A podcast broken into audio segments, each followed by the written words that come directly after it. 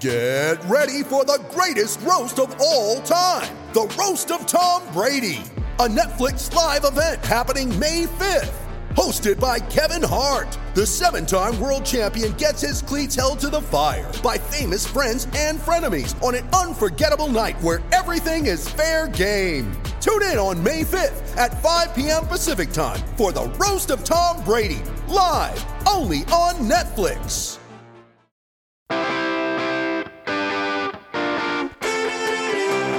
This is an unbelievable afternoon because Blackburn Rovers are champions. It's Bergkamp. That's magnificent. To Cantona. Oh, the way he brought that down was fabulous. Cantona. Oh! Pushed out by Bartes. Wiltor! What a goal by Steven Gerrard. Remember the name. Wayne Rooney. Lampard. That could be the championship. Aguero! Champions of England. Kevin De Bruyne.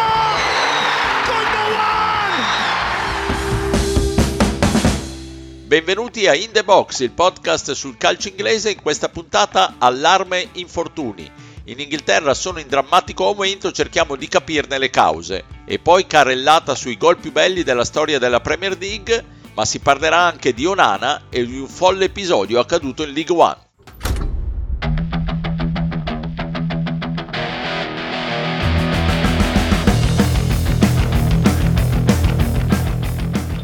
Afraid that uh, Chris Basham, the uh, experienced Sheffield United defender, went after a ball which he attempted to cross and uh, his ankle buckled. And as you can probably tell from the applause that's for all four sides of the ground, Basham is just being hoisted up by the medical staff. Più 15% rispetto alle ultime quattro stagioni di Premier League, l'aumento degli infortuni è davvero preoccupante. Al microfono come sempre Paolo Avanti, come sempre con me Stefano Cantalupi, ciao Stefano. Ciao a tutti, bentrovati. E da Londra Pierluigi Giganti, ciao Pierluigi. Ciao, ciao a tutti. Come di consueto ascoltiamo prima di tutto il punto da Londra del nostro corrispondente Davide Chinellato che ci racconta un po' di questo fenomeno infortuni. È evidente che in Premier League c'è un problema di infortuni, lo dicono i numeri impietosi, lo dice semplicemente un'occhiata a titolari e riserve che ogni squadra manda in campo ad ogni partita di campionato. Nell'ultimo turno, per esempio, il Newcastle in panchina aveva tre portieri, il Manchester City già da qualche gara porta 8 e non 9 riserve in panchina, di cui due portieri. E il motivo è evidente, che si gioca troppo e in un mondo iperprofessionalizzato anche i super professionisti sono arrivati al limite. Lo sosteneva uh, Maeta Molango, l'italiano direttore del sindacato dei giocatori inglesi, di come nel calcio si giochi troppo, di come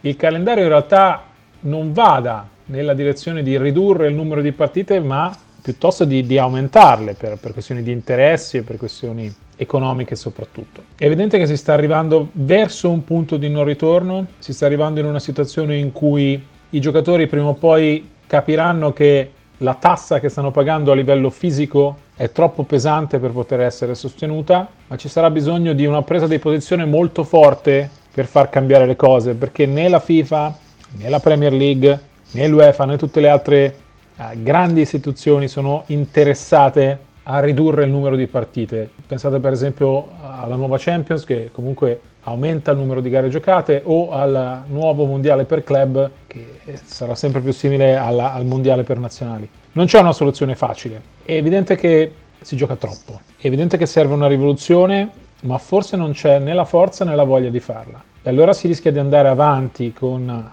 situazioni come quella del Newcastle, che sta rischiando di compromettere la stagione per i troppi infortuni, situazioni come quella del Brighton, che domenica andrà a Chelsea con 11 giocatori indisponibili, in una, in una situazione in cui le squadre di vertice più giocano, più rischiano di avere giocatori infortunati, più infortunati hanno, più aumenta la pressione sui pochi giocatori a disposizione. Le conseguenze le pagano i giocatori, che ovviamente saltano partite anche importanti, le pagano i tifosi, perché andare allo stadio a vedere i propri idoli è un discorso, ma sapere che i propri idoli non ci sono è un altro, e lo paga il prodotto calcio in generale. Pensate all'ultima finale di Champions League tra Manchester City e Inter, avrebbe dovuto essere il grande evento della stagione, quello in cui le due squadre danno il meglio, invece è, stato, è stata una partita in cui le due squadre fisicamente erano alla frutta. Mi sembra abbastanza un punto di non ritorno, ma una soluzione piuttosto complicata da trovare. Allora Stefano, eh, secondo me la ragione è quella che ha detto, al di là di tante disquisizioni, quella che ha detto Davide, si gioca troppo ma non lo si capisce, ahimè. Sì, allora quello sicuramente influisce e da capire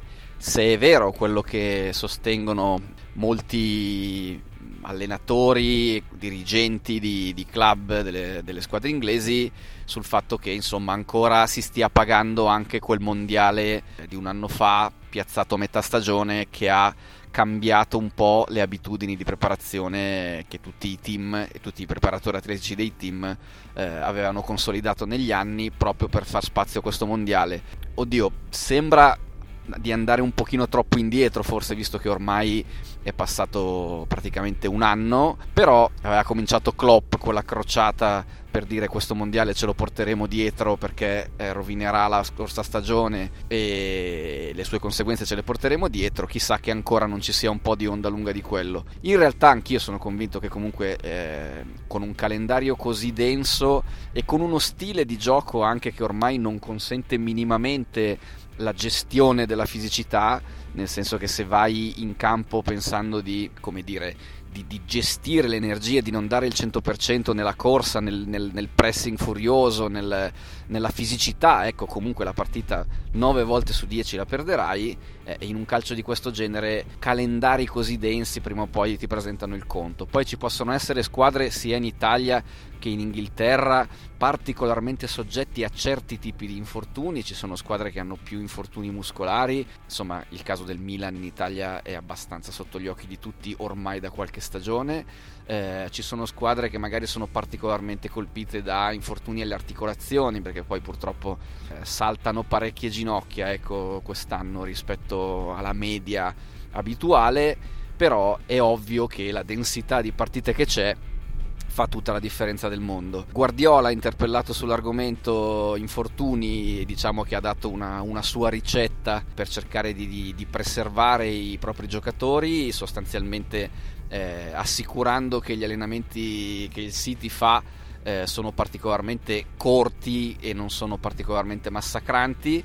Non si sa però, trattandosi di Guardiola, quanto ci fosse di vero e quanto invece sia stato un po' un mascherare ecco, quello che lui fa abitualmente in allenamento, perché non torna moltissimo il ragionamento, nel senso che poi i giocatori del City, se li vedi giocare, sembrano delle macchine che hanno già capito tutti i movimenti, si muovono con anticipo, eh, sanno già a memoria come si svilupperà il gioco, mi sembrano difficilmente compatibili, ecco, quello che, questo, quello che si vede in campo con il tempo di allenamento che Guardiola dice di dedicare alla difesa, all'attacco, eccetera, eccetera.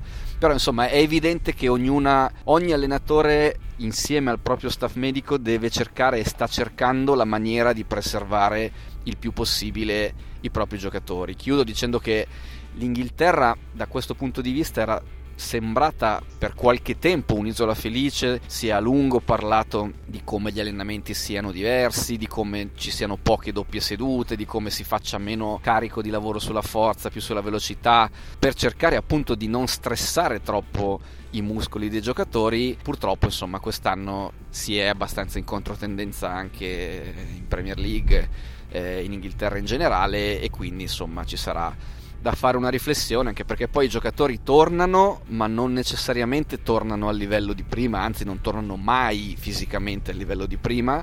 Quelli particolarmente bravi e intelligenti riescono a riadattarsi, a ricostruirsi carriere anche di medio buon livello, ma purtroppo la verità è che dopo gli infortuni non torni mai fisicamente il giocatore che eri prima se parliamo di infortuni come crociati e, e di questa gravità. Sì, esattamente, tra l'altro ci sono anche tante ricadute, come ha dimostrato l'ultimo ennesimo infortunio di Betancourt, che era tornato dopo un lungo infortunio, si è di nuovo fatto male. E Pierluigi, tu sei reduce eh, da una partita a Luton Town Crystal Palace, che oltre al fatto che ti abbiamo invidiato molto per lo stadio dove, dove sei andato, ma è stata caratterizzata anche quella da altri due gravi infortuni.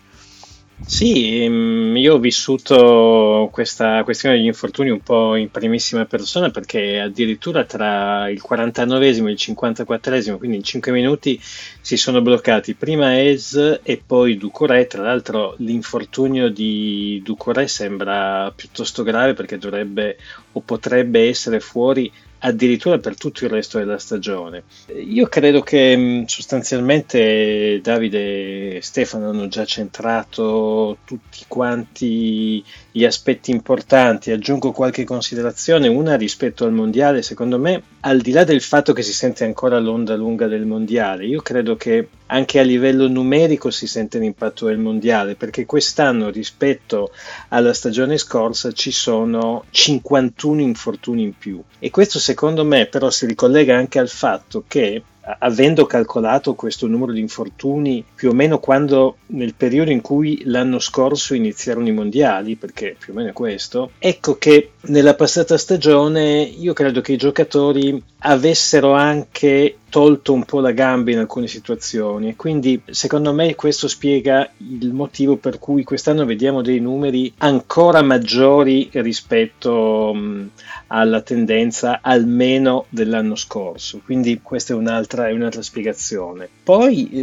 insomma una cosa che secondo me è anche da tenere in considerazione è che è vero che si gioca di più ma è anche vero che ogni partita dura di più perché ormai vediamo 12 minuti addirittura alcune volte anche nel primo tempo e, ormai una regola che nel secondo tempo si arriva a 10 minuti in più, insomma sono son, son tutti carichi aggiuntivi per di più quando il fisico è già stanco che vanno a incidere in, mari- in maniera ancora più importante. E poi l'altro aspetto è, eh, Stefano parlava di allenamenti, ma mi sa che di questo passo gli allenamenti scompariranno, perché se nel prossimo anno, com- nella prossima stagione, come mh, mm, ha detto anche Davide, e, e giustamente, in Champions ed Europa League andiamo a 36 squadre, aggiungiamo due turni oltre al, uh, ai nuovi playoff per arrivare ai sedicesimi. Nell'estate del 2025 ci sarà il campionato del mondo per club a cui parteciperanno almeno Chelsea e Manchester City per quel che concerne l'Inghilterra. Per cui voglio dire, se andiamo di questo passo, praticamente il tempo per riuscire ad allenare i giocatori tra le partite, le trasferte e così via ormai non esiste più. Eh, per cui, e chiaramente questo non è un toccasana per eh, evitare gli infortuni. Un'altra considerazione ancora è che è vero che ci sono motivi economici, più si gioca, più ci sono diritti televisivi, eccetera, eccetera, però è anche vero che più infortuni ci sono, più spese le squadre hanno, perché pagano dei giocatori che non uh, possono giocare, pagano i fisioterapisti, spese per il recupero, i trattamenti medici, per cui eh, sono tutti comunque aspetti che chiaramente non vanno a controbilanciare i diritti televisivi, ma che comunque vanno a impattare sul bilancio di, di, una squadra. Chiudo con una piccola classifica, così sappiamo quali sono le squadre più tartassate o meno. Ad oggi, quando registriamo, le squadre che hanno il maggior numero di infortunati sono Newcastle e Tottenham con 11 e sono seguite da Brentford, Brighton e Chelsea con 10 giocatori. Stanno invece molto meglio il West Ham, non so come facciano con soli due infortunati, nonostante siano comunque eh, coinvolti nelle coppe europee. Poi abbiamo Forest City e Burnley con 3 e Arsenal, Fulham e Wolves con 4.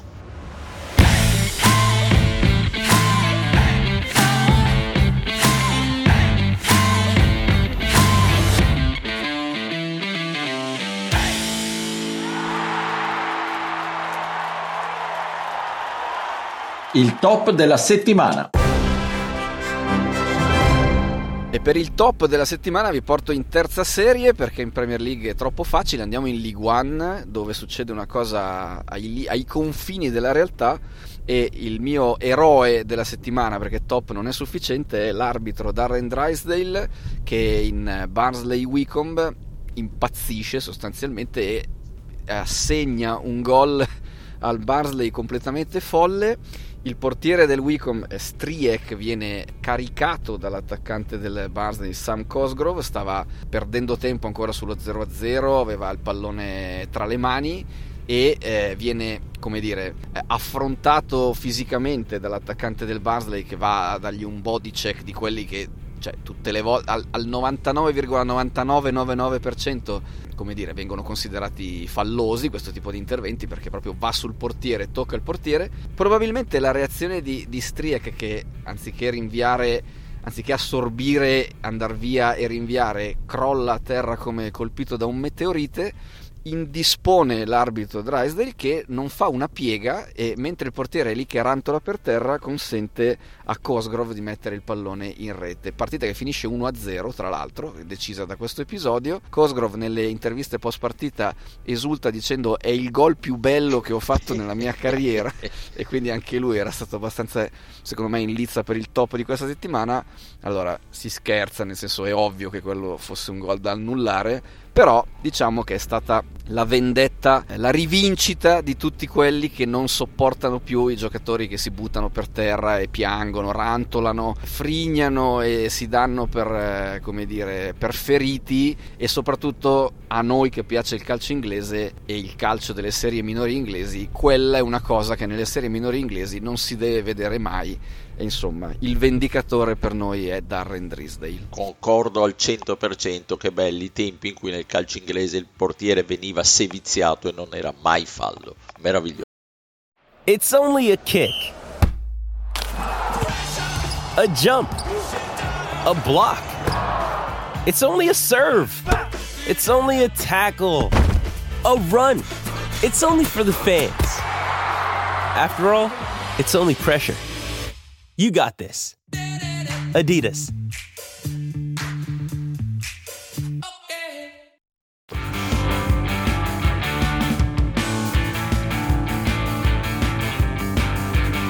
Il flop della settimana. Io invece sono banalissimo, anche se il rischio è di sparare sulla Croce Rossa, ma non posso, che, eh, non posso esimermi dall'indicare ancora una volta Onana come il flop della settimana, le papere che ha combinato, una in particolare col Galatasaray sono, le avete viste sicuramente tutti, è un momento della sua carriera eh, veramente allucinante, abbastanza incomprensibile, credo che sia una questione puramente sostanzialmente di testa, di concentrazione, di, di sicurezza in se stesso, ma sta di fatto che sta costando veramente tanti tanti tanti punti al Manchester United, col Galatasaray lo United vinceva 3-1, poteva portare a casa tre punti che, d'oro in, in un girone in cui nessuno eh, sembra che eh, concorrano tutti a, ad andare in Europa League anziché andare agli ottavi di Champions League. Onana ha rovinato tutto, è incredibile perché l'estate scorsa quando lo United prese Onana eh, ci trovammo a parlare dell'impatto l'importanza, il peso, il valore eccellente di questo acquisto e, e, di come fosse una perdita grave per l'Inter, ma il calcio dà sempre delle risposte, spesso dà delle risposte sorprendenti e invece è stato esattamente il contrario. Nana al momento è una zavorra per il povero United. Il valore del portiere non si discute, ma sta attraversando veramente una stagione da, da brividi. Posso aggiungere Paolo, flop sì. anche a tutta la squadra del Manchester United che a fine partita lo ha lasciato là da solo sì. e onestamente per quanto il tuo portiere possa fare cilecca e incappare in una prestazione, non la prima, terribile, non esiste che nessuno vada a consolarlo, a prenderlo, a dargli una pacca, un buffetto, una cosa. Era lì che si toglieva i guanti, non si dava pace da solo e intorno a lui il vuoto, quindi bene anche l'ambiente costruito. Sì, esatto. No, infatti, è una scena veramente triste con l'unico che lo va a abbracciare che è il portiere del Galatasaray. Vabbè.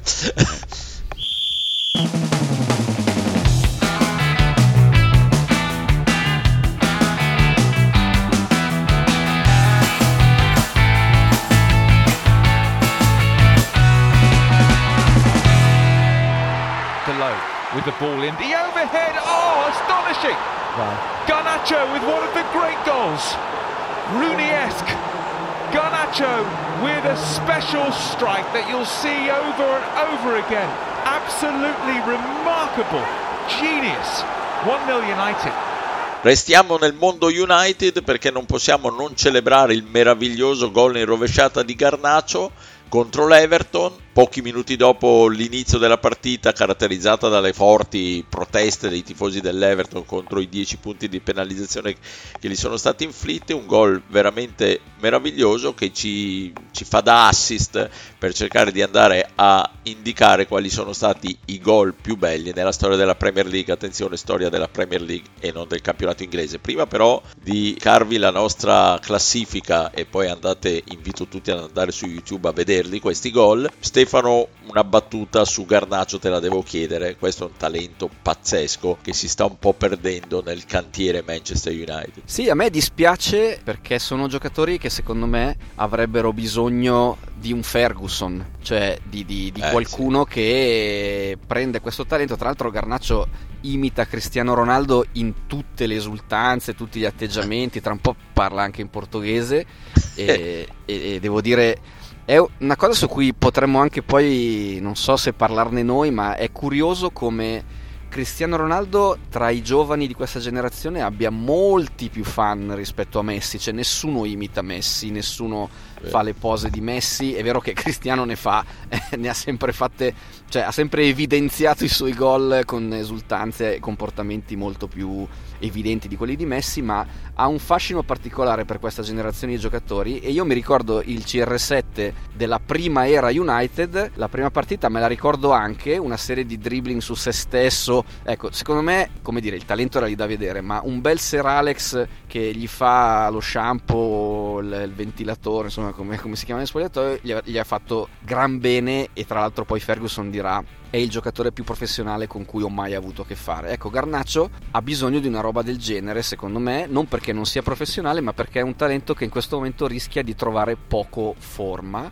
e sarebbe bene invece, come dire, svezzarlo calcisticamente nella maniera migliore possibile. Sono d'accordo e a questo punto però do la parola prima a Pierluigi che ci indica i suoi tre gol, poi ritorno da te Stefano e poi dirò i miei. Vai Pierluigi. Allora io vado al 2 marzo del 2002 che è proprio poco poco prima del 16 agosto 2003 che è la data a cui faceva riferimento Stefano con il eh, debutto di Cristiano Ronaldo contro il Bolton. Comunque parliamo del, del 2 marzo del 2002 l'Arsenal accoglie il Newcastle e Berkham inventa vero capolavoro secondo me. Palla ricevuta da Pires al limite dell'area spalle alla porta. Lui tocca il pallone di destro, fa una piroetta da ballerino di danza classica, manda al tappeto il povero Dabizas del Newcastle e dopo aver ruotato i 180 gradi si trova davanti il portiere delle Magpies e lo batte con un tocco felpato sempre di destro, una cosa veramente meravigliosa che secondo me entra nella classifica dei, dei gol più belli della Premier. Poi scelgo, e devo dire che tra i tre che ho scelto non ho una particolare classifica, quindi li dico un po' così a caso. Poi scelgo, vado ancora un po' indietro, eh, il 21 agosto del 95 giocavano Leeds United contro Liverpool e um, il Leeds uh, attacca con uh, il grande Tony Dorigo sulla, sulla sinistra, un cross uh, che trova il colpo di testa di Wallace al limite dell'area, palla che arriva a Yeboah che è più o meno a 25 metri alla porta del Liverpool e lui non se lo fa dire due volte e invece di stoppare la palla come tutti si sarebbero attesi, non la lascia atterrare e piazza una volée di destro potentissima su cui David James eh, prova a tuffarsi ma assolutamente non arriva. E anche questo secondo me è un gol meraviglioso perché mette insieme potenza, capacità balistica, occhio per la porta, quindi Yeboah è l'altro eh, eletto da parte mia. E poi come terza scelta come terzo gol eh, non potevo non menzionare quello di Paolo Di Canio a Upton Park contro il Wimbledon, era il 26 marzo del 2000, palla ricevuta da Sinclair, con Di Canio che è in area di rigore, però è abbastanza defilato sulla sinistra dell'area di rigore. E quando diciamo probabilmente sarebbe stato più comodo provare a stoppare la palla e riciclarla verso il centro dell'area dove c'erano due attaccanti, due compagni che stavano arrivando. Invece eh, l'estro di Di Canio prende il sopravvento e al volo praticamente mh, mm, fa un calcio da karate più o meno e colpisce il pallone in maniera perfetta trovando l'angolo opposto a quello di Sullivan, portiere del Wimbledon e ovviamente mandando in visibilio tutto Upton Park e, e, l'esultanza fu di, di Di Canio fu meravigliosa. e, esatto, pari al gol. Pari al gol, esatto. Stefano, a te. Io invece, essendo un po' un infame e sapendo che voi ti fate Crystal Palace, ho preso due dei tre gol subiti dal Crystal Palace. Grazie, eh. Grazie. Prego, ci mancherebbe, è a buon rendere. E il primo che metto, anzi, vabbè, anch'io non ho una classifica specifica, però lo metto al terzo, se vogliamo proprio farla, è di un giocatore che poi si è visto in Italia prima e dopo, e cioè Paitim Kasami, che è giovanili Lazio, ho visto in Italia poi anche con il Palermo, ora alla Sampdoria tra l'altro e eh, segna un gol clamoroso nel 2013 contro il Crystal Palace quando giocava con la maglia del Fulham sostanzialmente decentrandosi eh, con un controllo volante decentrandosi poi sulla, sulla destra ma tanto sulla destra e calciando al volo una traiettoria imparabile per il portiere del Crystal Palace lui stesso stupito della, della prodezza fatta lo prendo insomma non è eh, un grandissimo nome di quelli passati in Premier League, non è un gol che resta nella storia per importanza proprio della, della rete stessa, però è veramente a detta di tutti i presenti, i testimoni di quel giorno lì, uno dei gol più belli che abbiano mai visto, che avessero mai visto in, eh, in Premier League. L'altro gol che subisce il Palace, gol iconico di eh, Giroud, scorpione in una partita in cui l'Arsenal tra l'altro fa un'azione bellissima per arrivare al, al cross che poi porta, porta Giroud a, a, coordinarsi in quella maniera pazzesca. Ai tempi qualcuno disse eh, era un'azione di ripartenza fondamentalmente, però gestita benissimo, 3-4 tocchi, cross e Giroud che si coordina e trova questo colpo di tacco volante eh, senza guardare che finisce in porta. Ai tempi qualcuno disse ma non lo voleva fare, ma poi Giroud, diciamo, nella sua carriera ha fatto abbastanza per mettere a tacere tutti quelli che parlavano di gol casuali quando gli riusciva una prodezza. E poi c'è il gol di Rooney perché in fondo questo giochino dei gol più belli della Premier League è nato un po' dal fatto che il gol di Garnaccio eh, ricordava molto quello di, di Wayne Rooney, gol assolutamente diventato simbolo dei, dei, delle reti più belle della Premier League, sempre considerato almeno uno dei primi tre. Eh, 2011, Wayne Rooney rovesciata per eh, la gioia dei tifosi del Manchester United in un derby contro il City per l'importanza della partita, per il nome del giocatore, eh, per il modo in cui è arrivato, insomma quella, quella rovesciata da grande distanza, insomma vicino al limite dell'area, è, è rimasta nella leggenda insomma, dei, dei, gol più importanti e prestigiosi della Premier League, quindi insomma assolutamente da, da non tralasciare la, la, gemma di Wazza. Pure i miei tre non sono in ordine, sono in, in ordine sparso diciamo, io ti eh, rispondo ai tuoi attacchi al Palace citandoti Stefano un gol contro il Manchester United, primo ottobre del 2000, in, nel pieno della grandissima rivalità tra la squadra di Wenger e la squadra di Ferguson e eh, Thierry Henry pensa bene di tirare al volo dal limite dell'area su un assist di testa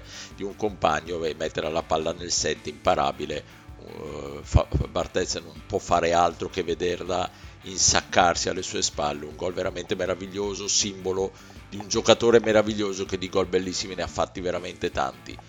Eh, scelgo anch'io un Carneade, Daniel, Dalian Atkinson, eh, un giocatore eh, della Stonvilla dei primi anni, de, proprio dell'inizio degli albori della Premier League, Siamo, è il 3 ottobre 1992, la Stonvilla affronta il Wimbledon e Atkinson pensa bene di eh, superare in velocità praticamente tutta la squadra del Wimbledon e poi vedendo il portiere in leggera uscita scavalcarlo con un pallonetto sopraffino, veramente un gol da applausi. Ma lascio per ultimo il, un, un gol di un giocatore che ho amato in maniera folle, anche qui si parla degli albori della Premier League, si parla di un giocatore che aveva un po' di pancette che probabilmente nel calcio atletico di oggi non giocherebbe mai, ma aveva una tecnica veramente superiore agli esseri umani, ai mortali comuni, si chiama Matthew Letizier, il giorno è il 24 ottobre 1993, affronta il Newcastle, scavalca con due pallonetti, due difensori bianconeri come Pelé nella finale del 58 Brasile-Svezia e poi pal- eh, palla nel, nell'angolino proprio a togliere la ragnatele, un gol meraviglioso, ma del resto eh, vi domando a Pierluigi e Stefano, vi ricordate un gol brutto di Matthew Letizier? No, no, impossibile. No, no, no, onestamente no, solo capolavori.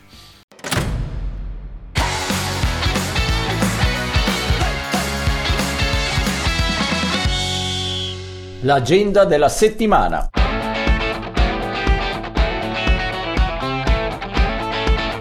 A te Pierluigi. E questa settimana, questo fine settimana c'è, c'è, parecchia roba perché non c'è solo il fine settimana ma c'è anche il turno infrasettimanale. Comunque partiamo con il weekend perché ci sono due partite in Premier che secondo me hanno il, l'etichetta dell'imperdibile. Una è quella di domenica alle 17.30 italiana, italiane quando il Tottenham affronterà il eh, City a mm, casa della squadra di Guardiola. Ora il Tottenham è vero che è un po' in crisi perché ha perso le ultime tre, però il Tottenham ha sempre creato problemi nella formazione di Guardiola e credo che possa dare filo da torcere anche in questa circostanza. E poi l'altra partita del fine settimana che ho scelto è quella delle 21 italiane, del sabato sera invece, che è una partita um, importante per quel che riguarda la corsa al quarto posto, o almeno il tentativo di fare un passo in avanti verso il quarto posto ed è la partita tra i due United, Newcastle e Menu, che giocheranno al St. James's Park. Dicevo, poi non si gioca soltanto nel weekend, ma c'è un turno infrasettimanale, quindi nella prossima settimana le partite che vorrei segnalare si giocano tutte e due martedì e sono quella tra il, la rivelazione Villa e il Man City e quella tra Manchester United e Chelsea. Un bel menù davvero, ce le gusteremo tutte. Intanto noi chiudiamo qui questa puntata, vi diamo appuntamento alla prossima settimana. Un saluto a Stefano Cantalupi, ciao Stefano. Alla prossima, ciao a tutti e a Pierluigi Giganti. Ciao Pierluigi. Ciao ciao a tutti.